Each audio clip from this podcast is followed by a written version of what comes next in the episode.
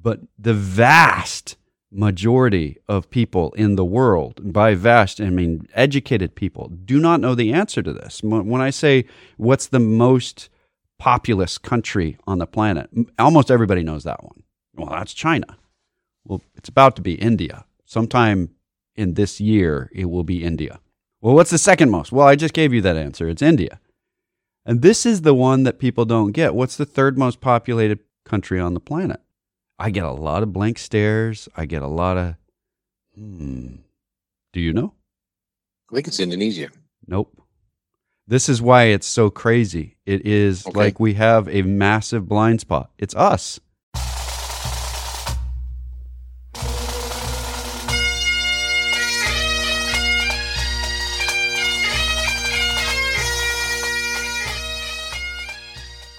Once more unto the breach, dear friends.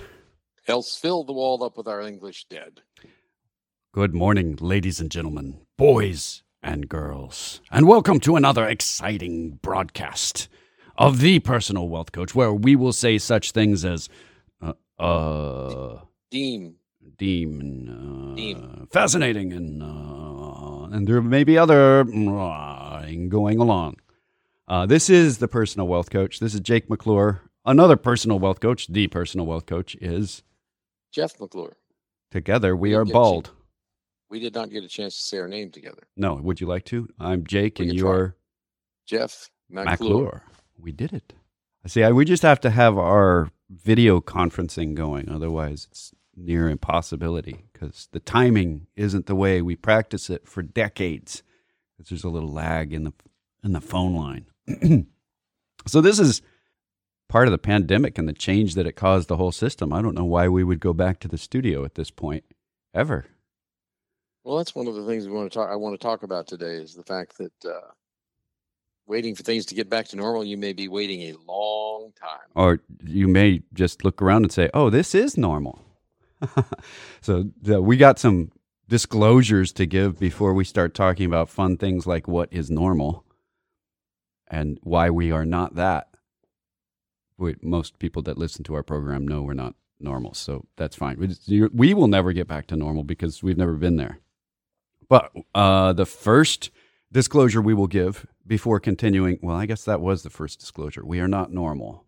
Second disclosure uh, the Personal Wealth Coach is the name of this radio program, but it's also the name of an SEC registered investment advisory firm. And the two people talking on the air, Jeff and Jake, are the principals at that firm. An SEC registered investment advisor firm gives fiduciary investment advice. That's in the best interest of the client. And we can't do that on the air. We have to give educational information rather than advice because we don't know everybody out there. On top of that, just so now that we've said that we have a business associated with us, we're obligated to say that. We don't get paid to do this program. We also don't pay to do the program. Uh, we've been doing this, you've been doing it since 96, right at the end of the year, 1996. That was another century, another millennium. And I've been doing it since 1998. Uh, again, another century and another millennium. Uh, although I did participate in a minor way in 96 and 97 by occasionally going with you to the studio and watching in mute horror as the microphone light turned on. Yeah, but that was that's uh, those are my disclosures. Anyway, are you going to deem for us? I might as well. The information we present on this educational radio program has been obtained from sources we deem to be reliable, but we make no warranty or guarantee as to the accuracy or completeness of said information. You say that so well every time. You can you, we can obviously tell you take pride in not deeming things. I do. I do. As a matter of fact, I will also say that the future is always uncertain. So any comments we make about the future are uncertain because we cannot, nobody can tell you what's going to happen in the future. Or you could say we it can, a little bit differently. Predictions are always uncertain, especially about the future. Yeah, Yogi Berra, throw that in there because the future is just like, not. That's a sort of road. That's close to road Yogi yeah, Berra, not yeah, quite. Not quite. And, uh, the future is just not like what it used to be, or that's also right. almost. So I put a like in there. The future is just not what it used to be. It's true. It's true. It's very. It's very true. we can go on to the next question from our uh, most faithful and loyal inquisitor, John. Um, he's got an article from Forbes, which is a break with tradition. I'm not sure how I feel about this. Usually, he takes a picture of the Wall Street Journal on his countertop and sends it to us. And now we've got a ripped out picture of Forbes and it's being sent to us. Now, the first thing I'll say on that is Forbes is much more sensationalistic than the Wall Street Journal, except in the opinion pieces of the Wall Street Journal, just to lay that out in advance for everyone. And Forbes has made its uh, living, it's the majority of its sales come from making predictions or estimates on wealth how much people are worth. They are grossly inaccurate, as if you ask them, they will tell you. And if you ask anyone that's ever been rated by them, they will tell you. But it's still being posted, and so it's what they're known for. The article in question comes from a release uh, from the CEBR.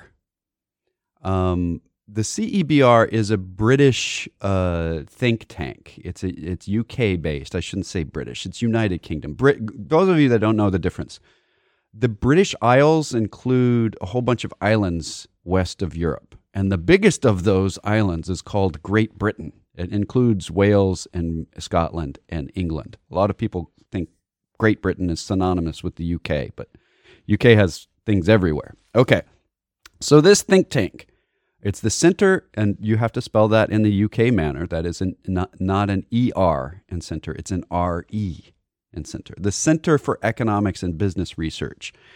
Every few months, they come out with other predictions about the future. And every year, they talk about their predictions for the GDP of countries into the future. And every year they make big big headlines and every year they revise their earlier predictions to something else.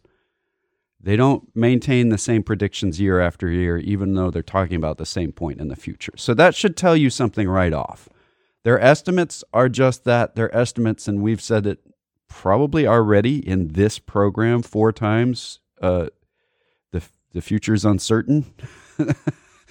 so what we're talking about here, the article in question, let's get back to the question, is the world economy is poised to reach uh, a uh, hundred trillion dollars in gross domestic product for the world in 2022 for the first time. That's kind of a big deal. A hundred trillion dollars is not a small amount, but I mean, we're talking about the entire it's planet. It's a lot. It's a bunch. Yeah, it's a bunch. We we call that a lot te- in technical terms. Yeah. Um, or a bunch. Um, a whole bunch. Or sometimes, bunch. sometimes we say things like ginormous. These are very technical terms. We don't expect everyone to follow these. The prediction is that in 2030, China surpasses the United States in GDP. And um, the, the, the question here is with the current expansion and global chip manufacturing and the reparation of businesses back to US soil, is this a realistic projection? And the answer to that is realistic has to have some wide uh, you know put put the the alley bumpers up on the bowling alley because realistic is based on assumptions of a bunch of stuff we don't know there's a lot of things that could cause this to be different by years or by forever. Uh, if if China has a civil war, if there's so many things that could happen, a big meteor strike, there's a lot of crazy things that could go on, and some less crazy, some historically normal things could happen. But barring those things, it comes back to two really important pieces of economic fact. This isn't theory. There's a lot of theory in economics. The fact is that the growth in your economy is based on two things. You can get supply and demand out of these two things demographics, that's how many people you have. If you have a growing population, if you have an educated population, if you have a shrinking population, if you're uh, got a lot of disease. The second piece, besides demographics, is productivity. So if you have a lot of people that are very productive, you're going to have a very great economy. That seems, when stated that simply, people go, oh, yeah, that makes sense. China has 1.4 billion people that are becoming more educated than they were. There is a limit to that growth because at some point, at some point, they can't keep educating on top of the education. At some point, they hit a maturity level and it's a very incremental growth instead of this kind of exponential growth they've been seeing. Because if you take somebody out of a rice paddy and you give them an education and make them manufacture computer chips, the growth from profitability of however much rice they could grow by hand, literally putting their hands in and picking and, and planting, to running the machines that are manufacturing chips is just exponential is the only word for it. There's not a real comparison. But at some point, you either run out of demand for chips because not everyone in the world can make chips, or you run out of people to educate. So it matures. They they get to a point where they can't grow as fast. And if you look at our growth rate, um, it's pretty standard for the people in the United States of working age to be literate. Uh, in fact, it would be unusual in the extreme to have someone that was completely illiterate in the workforce in the United States that, that was born and raised in the United States. It happens, but it's pretty rare. And when you look at that from a demographic perspective, that makes our population more productive than a population that half of the workforce is illiterate. Because how do you train somebody on equipment? You have to literally be speak literally get that point speaking to them about i know it's a bad pun i was probably groaning all over our listening audience just now i'm sorry i couldn't help it it's just who i am all right so china has a becoming more educated and large demographic and up to this point has had a lot of support from other powers in growing its education so that it could be more productive and build stuff for us. They had a great labor force. There's that economics term again. Uh, stuff? Right. Yes. We, we a bunch of stuff. Yes. Those, Right. are, those we have to be correct. very careful about using these technical terms. Right. Uh, we don't want to confuse anyone. Um, so China is getting close to that maturity point already, and you lay on top of it that it's not ever been that innovative. I should I should rephrase that. It has never sustained innovation. This is something really cool. You know, the replaceable parts in a manufacturing line is uh, attributed to Eli Whitley in the United. Whitney. Whitney. That's that's what I said. Oh, Eli You Whitney. said Whitley. No, You I, said Whitley. Eli Whitney. Okay, just in Good. case I didn't say it correctly, Eli Whitney. Except that in the era before current era, we used to call it BC, it's now BCE. The Chinese were doing that with crossbows. Crossbows in a time that bowcraft was pretty normal. Now, it didn't maintain, it was kept in a secret organization. It didn't spread across to everyone else. It didn't change the world. You, you have Well, the? Romans did it too. The Romans did it too, yeah. Yeah. Romans did it a lot, as a matter of fact. as as yeah, just to make that extremely clear, the reason why the width of our railroads, the distance between the tracks in the United States is the width that it is is based on the width of the axles of the Roman wagons Chariots. and chariots. The wagons were made based on the size of the chariots, but they didn't use the chariots for very long. Right. And so they left grooves in all the roads of Europe, these big roads that were made by the Romans. And the first folks to start manufacturing steam engines that ran on rails used those grooves to put their rails in. So the fact that that's why they, because otherwise, if you were moving them on the road, it would break their axles. So they had to get the cars from one place to another, and it was easiest to put the rails in the existing grooves. So the United States rails are based on mass manufacturing by the Romans. Now, that's probably some supply sergeant somewhere making a decision. No, let's just get rid of all those ones that don't fit the right size. And but it changed the shape of the roads, which changed for thousands of years. Anyway, so the Chinese have been innovative. Others have been innovative, but it's not been supported by the system. It hasn't been rewarded on the private side. It's been owned by the state. And that's where they are. So the the next level of prediction, so they're t- saying at some point China will supersede these words are their their GDP will be bigger than the United States at some point unless there's some big big issue in China.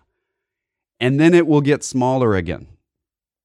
And the reason is their population is shrinking faster than our population.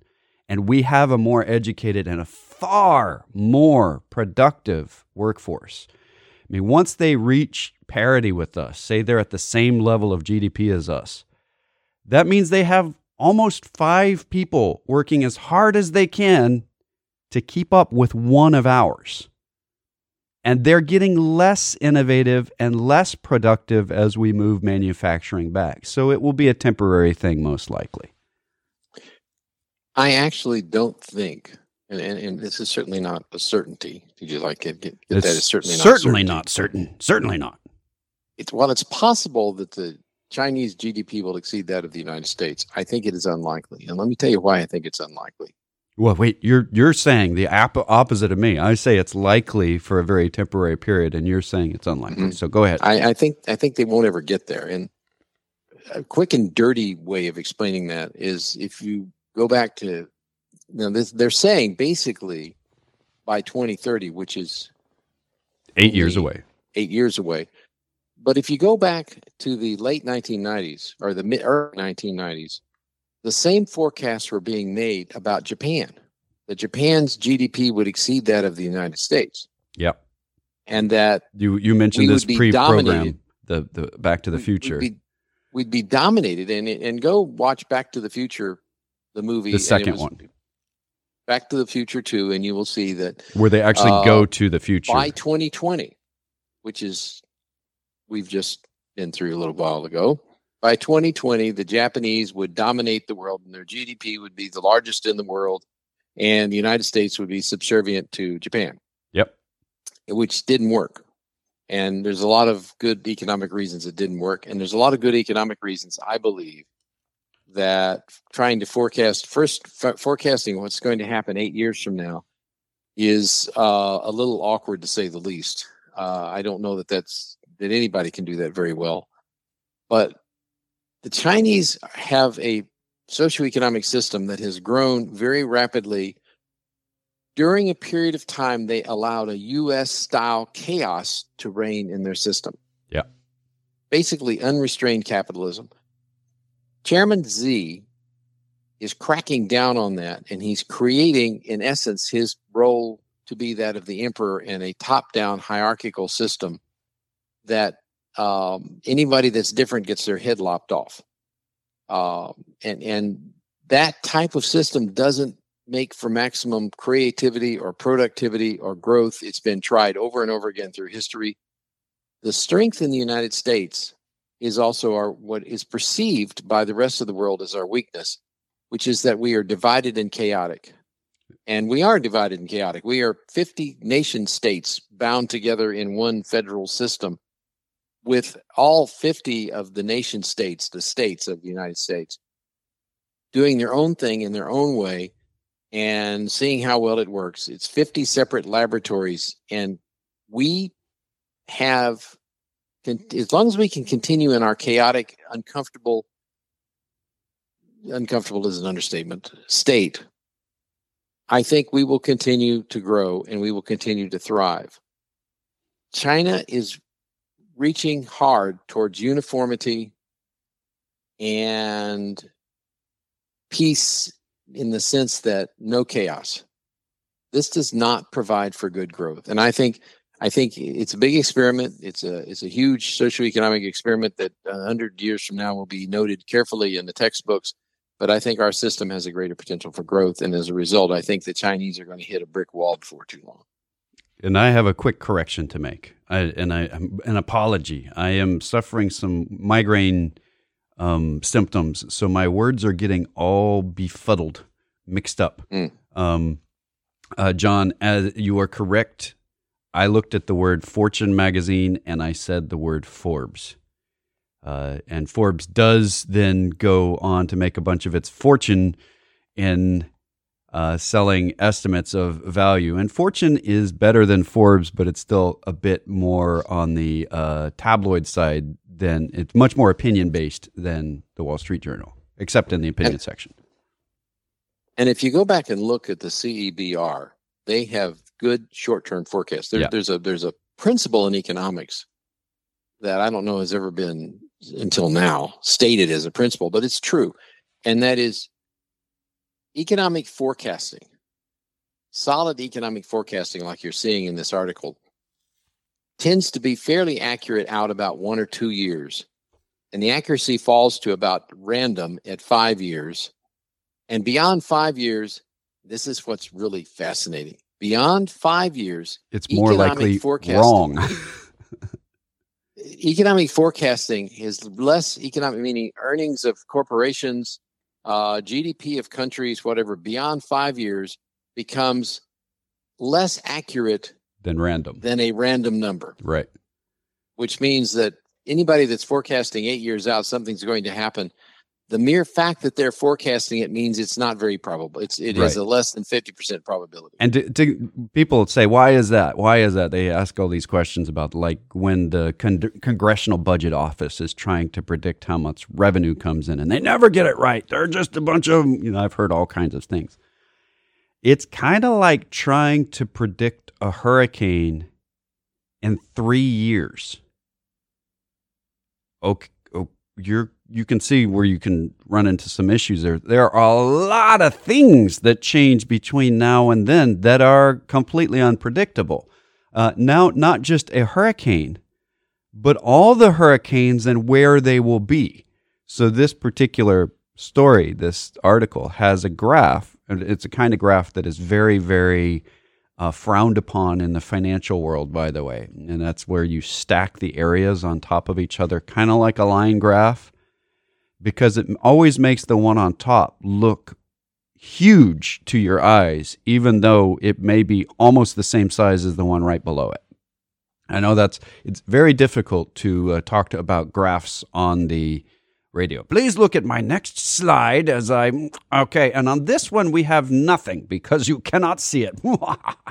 so that's a worse graph than, than this stacked area graph. But um, the reality is that they're making predictions about Indonesia being taken by Spain and then flip overtaken or overtaking Spain and then jumping over Russia, which is going over Australia and Korea dropping below.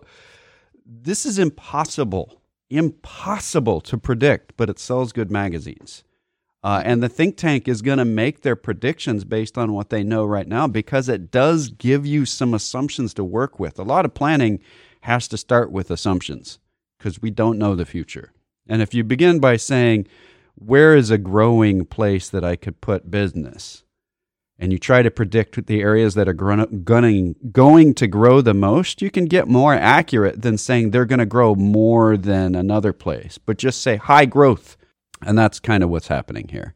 It's really, really, I would just say impossible to predict what the country order on GDP will be in the future. This is one, you probably know this because I bring this question up a lot on the demographic side but the vast majority of people in the world, by vast, I mean educated people, do not know the answer to this. When I say what's the most populous country on the planet, almost everybody knows that one. Well, that's China. Well, it's about to be India. Sometime in this year, it will be India. Well, what's the second most? Well, I just gave you that answer. It's India. And this is the one that people don't get. What's the third most populated country on the planet? I get a lot of blank stares. I get a lot of, Hmm. Do you know? I think it's Indonesia. Nope. This is why it's so crazy. It is Okay. like we have a massive blind spot. It's us. We're the third most populated country on the planet. People don't realize that. That's part of the reason why we became a world power. It's not like our population was more educated than the UK population in the 19th century. It was about the same. In fact, they were a lot more productive. We were spread all over the place and we were not exactly productive. We were settling things and having lots of babies. Then we became more educated. We became one of the most educated places to be on the planet when you consider size as well as uh, other aspects. We have the best secondary education, the college level, university level. We have by far, and this is not this is not really debatable, the best education system when it comes to universities and colleges. Uh, the only when ratings are done this, the top 100 only include top 100 universities in the world for the last decade has only included two countries.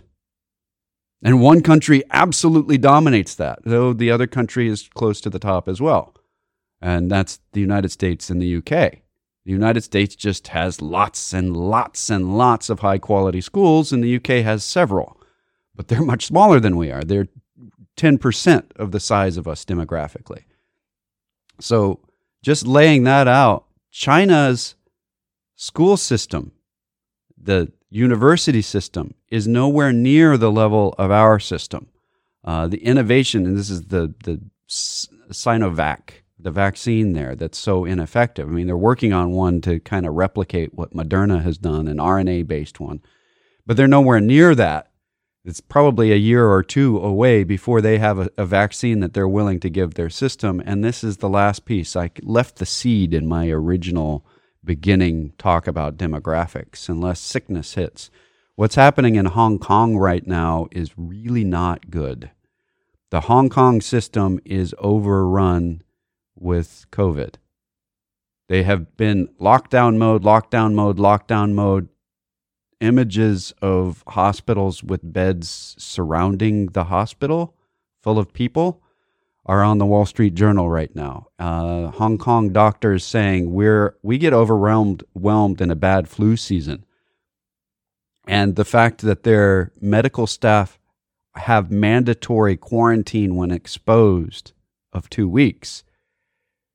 Think how you how do you how do you deal with that? You're gonna get exposed if you're in medicine. So this is another thing. They could get hit a lot harder than we did in some ways in China as far as the economic side, because their answer is total lockdown as soon as there's an infection in the area. That could have a long term effect on Chinese econo- economic futures. I'd like one last comment on the China question before we break for commercials. Wow, if we're almost to the of- end of the hour. If you instead of China on that chart, you put Chinese, Right.